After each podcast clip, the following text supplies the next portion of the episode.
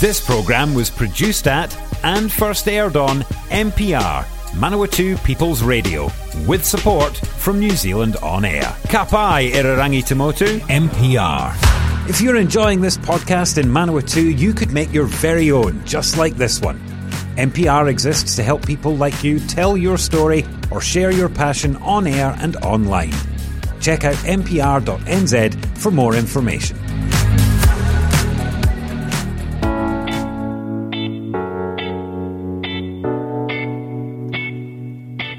Hello and welcome to this week's show of Property Matters. I'm Greg Watson, and this show, in its short format, just brings us a little bit of news and what's happening around the world of real estate and property. We'll probably start locally with a little bit about the Aokautere rezoning. Then we'll move on to what's happening with the rental market and uh, moving on to have a discussion about Auckland's most expensive rental property. Uh, quite a lot of rental stuff today. We'll also talk a bit about um, some landlords being fined by uh, putting tenants into very poor conditions. And if we have times, we're going to talk a little bit about the market for sales in terms of what's happening with investors. So that's what we've got a little bit on the show today. Starting with this article by Janine Rankin on stuff.co.nz, Aokautere rezoning takes effect immediately. So fur- further urban development at Palmerston North's elevated suburb of Aokautere will have to comply with rules not yet written into the district plan. The City Council has been granted an Environment Court order that the rules proposed in Plan Change G for Aokautere take effect immediately. The Council sought the order because it was pa- facing the prospect of development applications, including one for a retirement village, that would be allowed under current rules but would undermine future plans to create a better connected neighbourhood. The proposed rezoning, complete with a structure plan to guide the growth of the suburb, has been publicly notified and submissions have closed, but the matter has not yet been to a hearing for a Commissioner's decision. The rezoning would convert 454 hectares of rural land to a mix of residential, local business, conservation, and amenity uses, creating sections for more than 1,000 new conventional and medium density housing units. So it's pretty large expansion there. 454 hectares. I always work on a hectare as being the size of a rugby field or a football field, a hockey field, if you like. So 454 of those. So the change was sought to help correct and avoid the proliferation of the results of ad hoc development that council planners said had resulted in poor protection of gullies, a proliferation of long dead end streets, and a neighbourhood with no viable community hub. The new structure plan identified a location for a neighbourhood centre with a few shops surrounded by medium density housing, possibly including a retirement village. That all sounds pretty good. Council Principal Planner Michael Duindam said that the part of the plan needed to be protected ahead of a final decision on the plan change.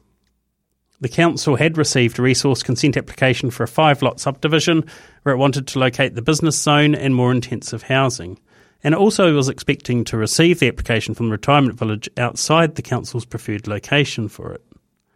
So Judge Brian Dwyer's decision in the council's favour explained the intention that rules did not take effect until the public submi- submission and decision making process was complete should not be set aside lightly.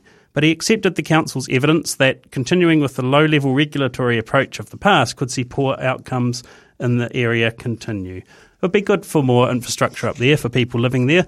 Uh, they've got the existing shopping centre, but we're talking about quite a large expansion in terms of area, and there will need to be those things put in there as well. So it's the second time in a decade the council's been successful in gaining what you could call an unusual order. On the previous occasion in 2015, an order was made to avoid a gold rush of speculative subdivision applications. The effect was to protect rural land from being split up into lifestyle blocks while awaiting the decision on a rule to increase the minimum lot size for rural zone subdivisions from 4 hectares to 20 hectares.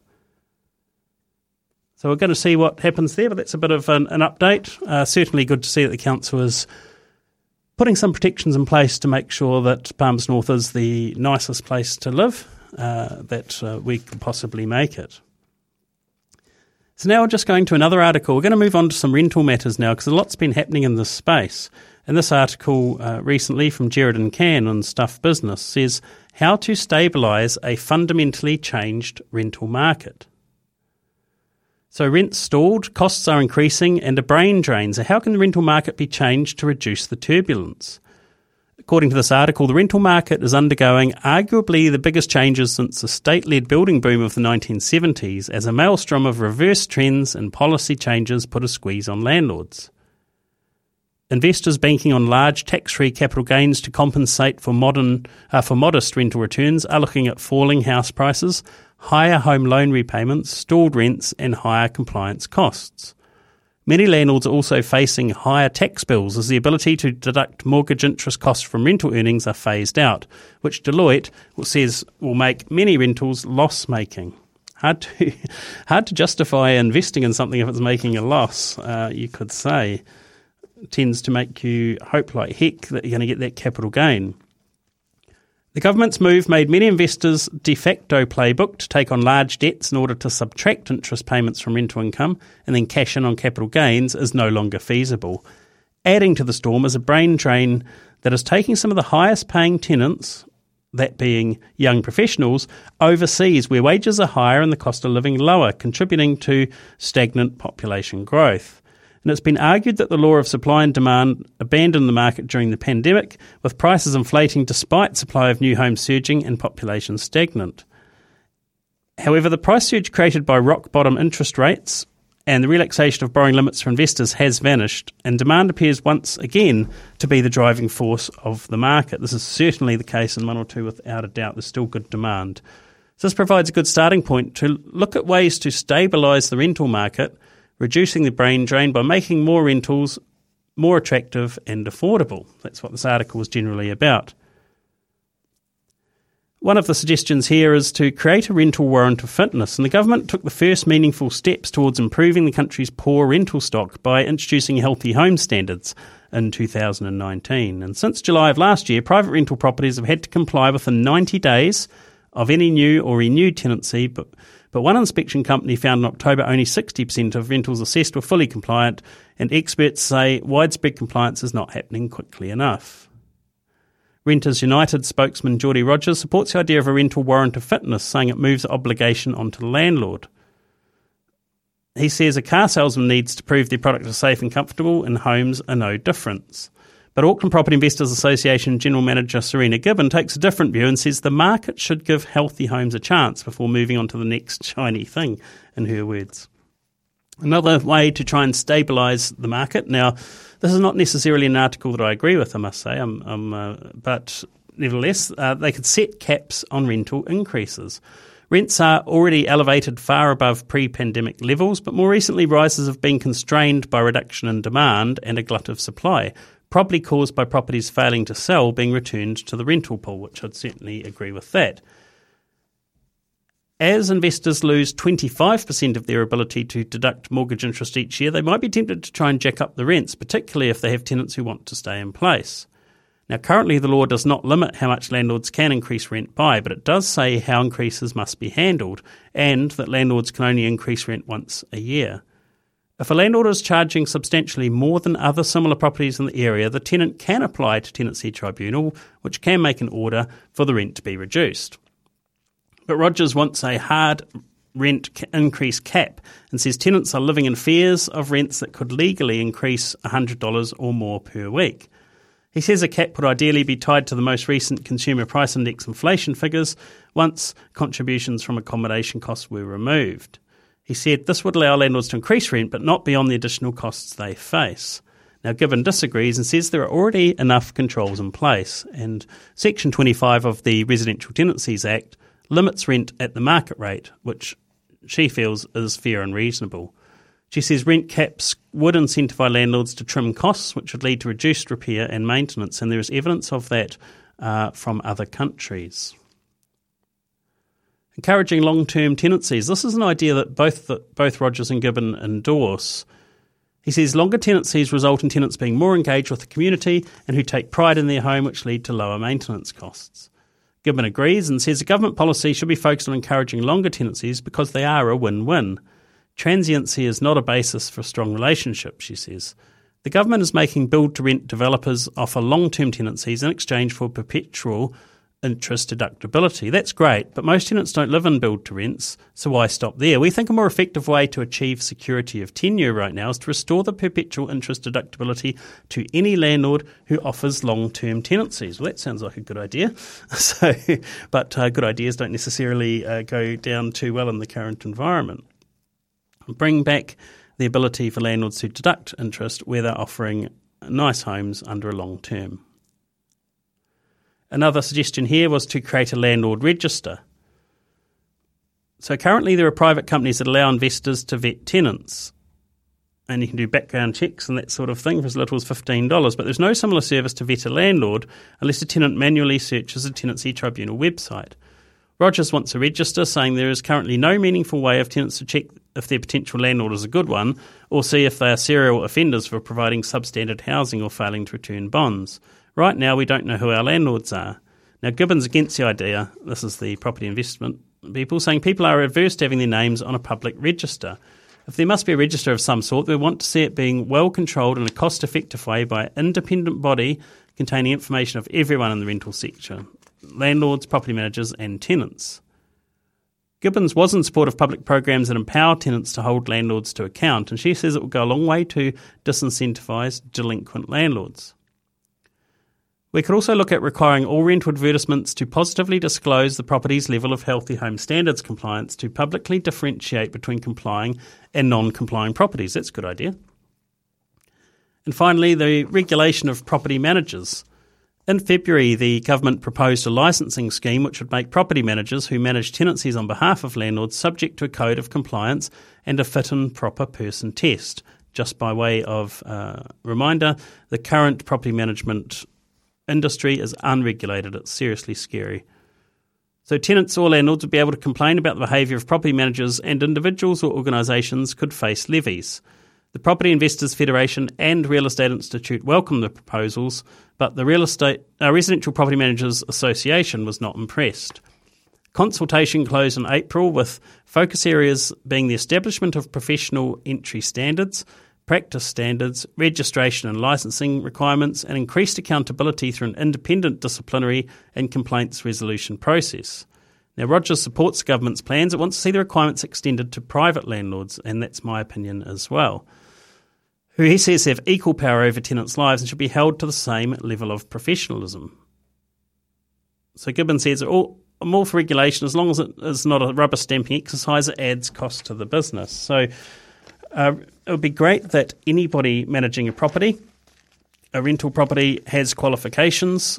And uh, I've been in favour, and I've put in my submission to, to the committee uh, two levels um, basic training. Um, if you imagine a learner's license in terms of driving, so basic training for all landlords, regardless of how many properties that they have, and then uh, more advanced courses for property managers uh, so that they can differentiate with a level of skill that makes their uh, occupation worth doing. But they should absolutely have courses compulsory, the same way as if you uh, are going to drive a car, you need a driver's license. Uh, really, landlords should have a license showing that they have training and competency to be able to abide by the rules and provide a safe and healthy home for tenants because so many cases going through tenancy tribunal are actually private landlords. Yet the desire to regulate the property management industry is probably missing about 80% by volume of the landlords in the country. Or the properties in the country, I should say. So 80% of the properties in the country would be missed by that legislation if it comes through. I'd rather have something that covers 100%, which seems to be the logical way of doing things. This article by Miriam Bell just recently says rent increases are stabilising but at a high level. She says high rents continue to put the squeeze on tenants, but new figures show rent growth is easing. So the rate in which rents are increasing is easing off, and it is noticeable if compared to price inflation in other areas. The broader rental market's 4.1% annual increase was the same as last month's, and only slightly up on August's figure of 4.0. In contrast with Trade Me Property's latest rental figures, which showed the national median rent being asked on the site was up 7.5% over the year, just ahead of the 7.2% rate of inflation.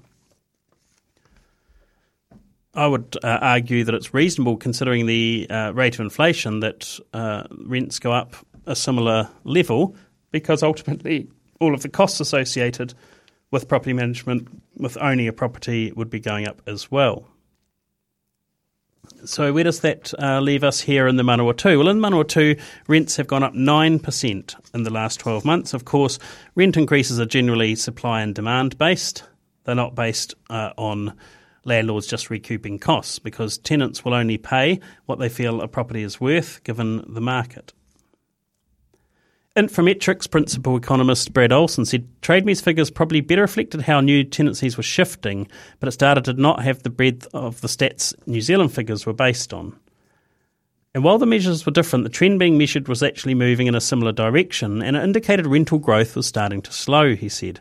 It does depend a bit on what part of the country you're in, but the national rate is stabilising, and although rents are high, there has been some pullback in the amount of increases. The easing was being driven by new supply coming on the market and a net annual migration loss, of which the largest group was 20 to 29 year olds, who are the prime rental group, he said.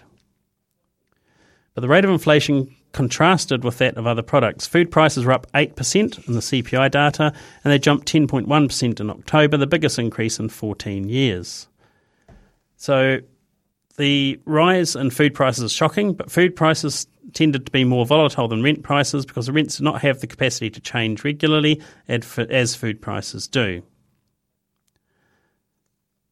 So it's pretty hard uh, for tenants. Uh, many tenants are struggling due to the cost of living crisis, and they were doing things to save on rent, such as looking for cheaper places and getting in extra flatmates, according to Property Investors Federation Andrew King. So rent increases are currently lower than general inflation, so landlords aren't overly contributing to tenant cost increases, says uh, he says. But the important thing to know here is um, in our area, demand is meaning that the increases have been uh, a little bit over 9% over a 12 month period. So um, for every $100 of rent you're charging, a reasonable rent increase to be just in line with the market would be $9 for every 100 that you're charging. So that's just a bit of a guide there so that you're putting rents up uh, in line with the market. So let's go now to Auckland's most expensive rental with no pets allowed. The most expensive rental property on the market is going for $4,850 a week. But you can forget about taking your pet.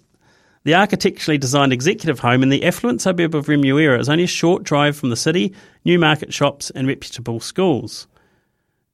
In this article by Emma Clark Dowell on stuff.co.nz, it's a five bedroom, five bathroom home, includes a four car garage, heated swimming pool, tennis court, dance studio, sauna, sunbed, a bar, and a game room with a pool table. It's the home. Uh, this may or may not mean anything to you. It's 834 square metres, uh, surrounded by, and that's probably, I'll just do some quick maths, uh, do, do, do, uh, about uh, five average size households or four large households of floor area. Um, so it's surrounded by well kept gardens, a large amount of land estimated to be over, over 4,000 square metres. According to estimates, property could be worth over $18 million, and it's got a picture of it here. It's really um, pretty amazing. So, Catherine Goodwin, a friend of mine, and the managing director of real estate agency Goodwins, which holds the dominant share in the executive home rentals, said the type of tenant attracted, attracted to these homes was incredibly varied. Some of them may be relocating internationally, coming to New Zealand for the first time, or some of them may be coming to Auckland for a job with only their suitcase, Goodwin said. We're families who have sold a home but aren't yet ready to purchase, so they decide to rent for a couple of years. We work with a lot of people in the film and media industry. There's really no single type. Another one that we have uh, closer to Wellington, uh, Palmers North, etc., is sometimes you have embassies renting houses for their staff. So in early 2001, when New Zealand had no COVID 19 cases, Goodwin said Aotearoa had become a preferred location for film productions looking to house their stars. And there's various pictures of this home on this article. It's just stunning indeed. So, as for the people that are renting out luxury properties, Goodwin said landlords were also varied. They may own the home but have relocated or retired to a different part of New Zealand and want to retain it, or they may be abroad and have bought a home but don't plan on coming here just yet, she says. Rent could be an important source of income for a landlord who had moved into retirement accommodation, Goodwin said. The Remuera rental was first listed on April 28th, uh, which Goodwin said was very unusual. If a listing isn't moving, it may be to do with the asking price or one of the other conditions of the property, she said. So the average rent for Auckland properties is $626 per week. So it's pretty amazing. I don't know if I'd pay 4800 In fact, um, that does work out, doing quick maths again, at a, over 200 or close to $250,000 a year just in rent. So there's only certain scenarios in which a home like that can be rented, but when it does, that's quite an income indeed. Moving on now to bad landlords, bad tenants. Just uh, probably one article today in this section. And this one from the, I believe it's the New Zealand Herald. Yes, it is. Um, and this one's, the headline says, Stink situation. Tenants had to travel 20 kilometres to have a shower. Tenants living in a house where the water pressure was so weak they couldn't shower in their own home for days will be compensated financially having to travel a 20 kilometre round trip just to wash. The two showers had so little water pressure that tenants were unable to shower at the premises, Tenancy Tribunal adjudicator Ruth Lee said in a recent decision. Lack of shower access was just one of a plethora of breaches the group of five tenants, whose names are suppressed, claimed through the tribunal in August. Eves Realty Limited has been ordered to pay $5,510 to the tenants after their landlords deprived them of showers, storage, and, in inverted commas, aesthetically pleasing yards. After having gone without a shower for five days, the tenants went on a 20 kilometre round trip to wash at a different rental. After that, one of the showers was working, but they had to wait five weeks for the second shower to be repaired at a time when they all needed daily showers, Lee said. It's not what they bargained for when they signed up for the tenancy. The tenancy started on December the 16th last year, but the group were unable to move in because cleaners were still working on the property when they arrived.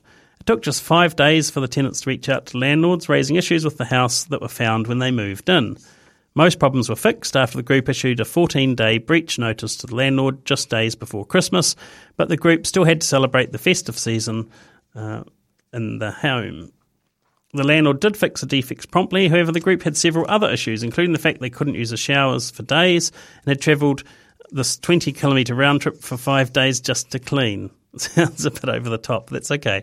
I won't judge. This is just the ruling. So the tenants sought compensation for a number of things, including missed work hours when they had to rearrange their move because the house wasn't ready, and two weeks of storage when they couldn't use the shed. A skip bin ordered so the landlord could empty the shed, obstructed the tenant's driveway and front door access for five days. Boxes were stored in their house and cars over the Christmas holiday period, and their reasonable peace was interfered with when the landlord and the group argued over storage issues. Expensive lawns and gardens were agreed to be maintained by the landlord, but they did not do enough to keep the growth in check. The tenants have incurred a loss of amenity value, and the, grounds have been untidy and aesthetically, aesthetically unpleasing, Lee said. One tenant said they fell over and hurt their knee because of the overgrown garden, cutting across the path, and although the tribunal couldn't say the fall was fully to do with the gardens, it did contribute to it.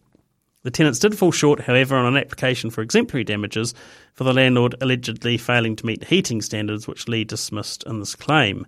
In the end, there is insufficient evidence to tip the balance and persuade me to displace the findings in the Healthy Homes Assessment Report, so I do not find the landlord in breach of this obligation, she said. Wow, so that's uh, that's something which just shows it's uh, pays to get onto things as quick as possible uh, with regards to um, getting things resolved in these situations.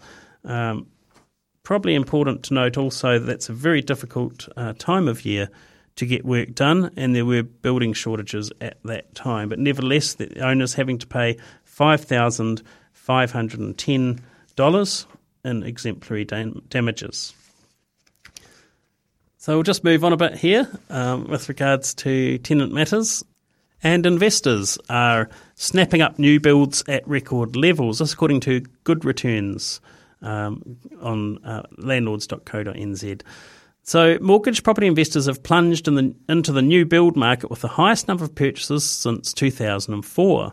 CoreLogic figures show 32% of the new property sales went to mortgaged investors in the third quarter of this year, the average over the past five years has been about 25%. CoreLogic research head Nick Goodall says the trend is expected to continue as interest rates rise. The profitability of buying new, as opposed to existing increases because of the ability to deduct mortgage interest repayments against rental income, uh, still applies to new builds. So the government has been giving advantage to investors uh, who build, build as opposed to buying existing. So, however, across the overall market, both new and existing properties, mortgage investors' activity reached an all time low of 20% in September. With prospects of capital growth, especially in the short term, dropping, combined with increased costs, it's getting harder for investors to make the finances work for another investment property, says Goodall. They may well be considering other investment options as interest rates rise. A one year term deposit now averages 4.1%. He says the property investment market has definitely become more complex to navigate with more regulation and prices falling, but investors haven't completely abandoned it. Opportunity is still around, but reduced competition means for anyone with the ability and the wherewithal to buy has a bit of power in their hands. So investors have decidedly stepped back from across the entire residential market. The latest survey of real estate agents by economist Tony Alexander and the Real Estate Institute of New Zealand shows. However, there was no mass exit of, of investors from the market either. For the time being, at least, they appear to be sitting on the sidelines. The survey of real estate agents shows the biggest impact of the recent lift in mortgage rates on the overall market has been a 20 point deterioration in the number of agents seeing investors from uh, 28% down to 48% down. Investors have decidedly stepped back from the market anew over the past month. However, while investors remain rare in the market, the degree to which they are absent is less severe than earlier this year when the credit conditions were tighter and prices had not fallen as far as they have now. However, the survey has shown that there's been a further rise in the number of agents saying they're seeing more investors looking to sell. That percentage now sells sits at 6% compared to minus 6% last month and minus 12 the month prior. So more investors uh, looking to sell that could be under pressure because the time when you should sell investment properties, of course, is when the market is at its best. So it might be the biting of the mortgage interest rates, etc., making these properties not very profitable for the owners. So that's all we've got time for this week. It's been lovely having your company here on MPR, Manawatu People's Radio, Te Reo, Irirangi o Ngā Tangata o Manawatu. I'm Greg Watson. You've been listening to Property Matters. Uh, this is also able to be found on the mpr.nz website or where all good podcasts are found. Thanks for listening and see you in a week's time. If you enjoy this MPR podcast, please consider subscribing. Our podcasts are available on all major podcasting platforms Apple Podcasts, Google Podcasts, and Spotify, as well as the AccessMedia.nz app. Support this show and others like it by giving a donation. For more information, go to www.mpr.nz forward slash donate.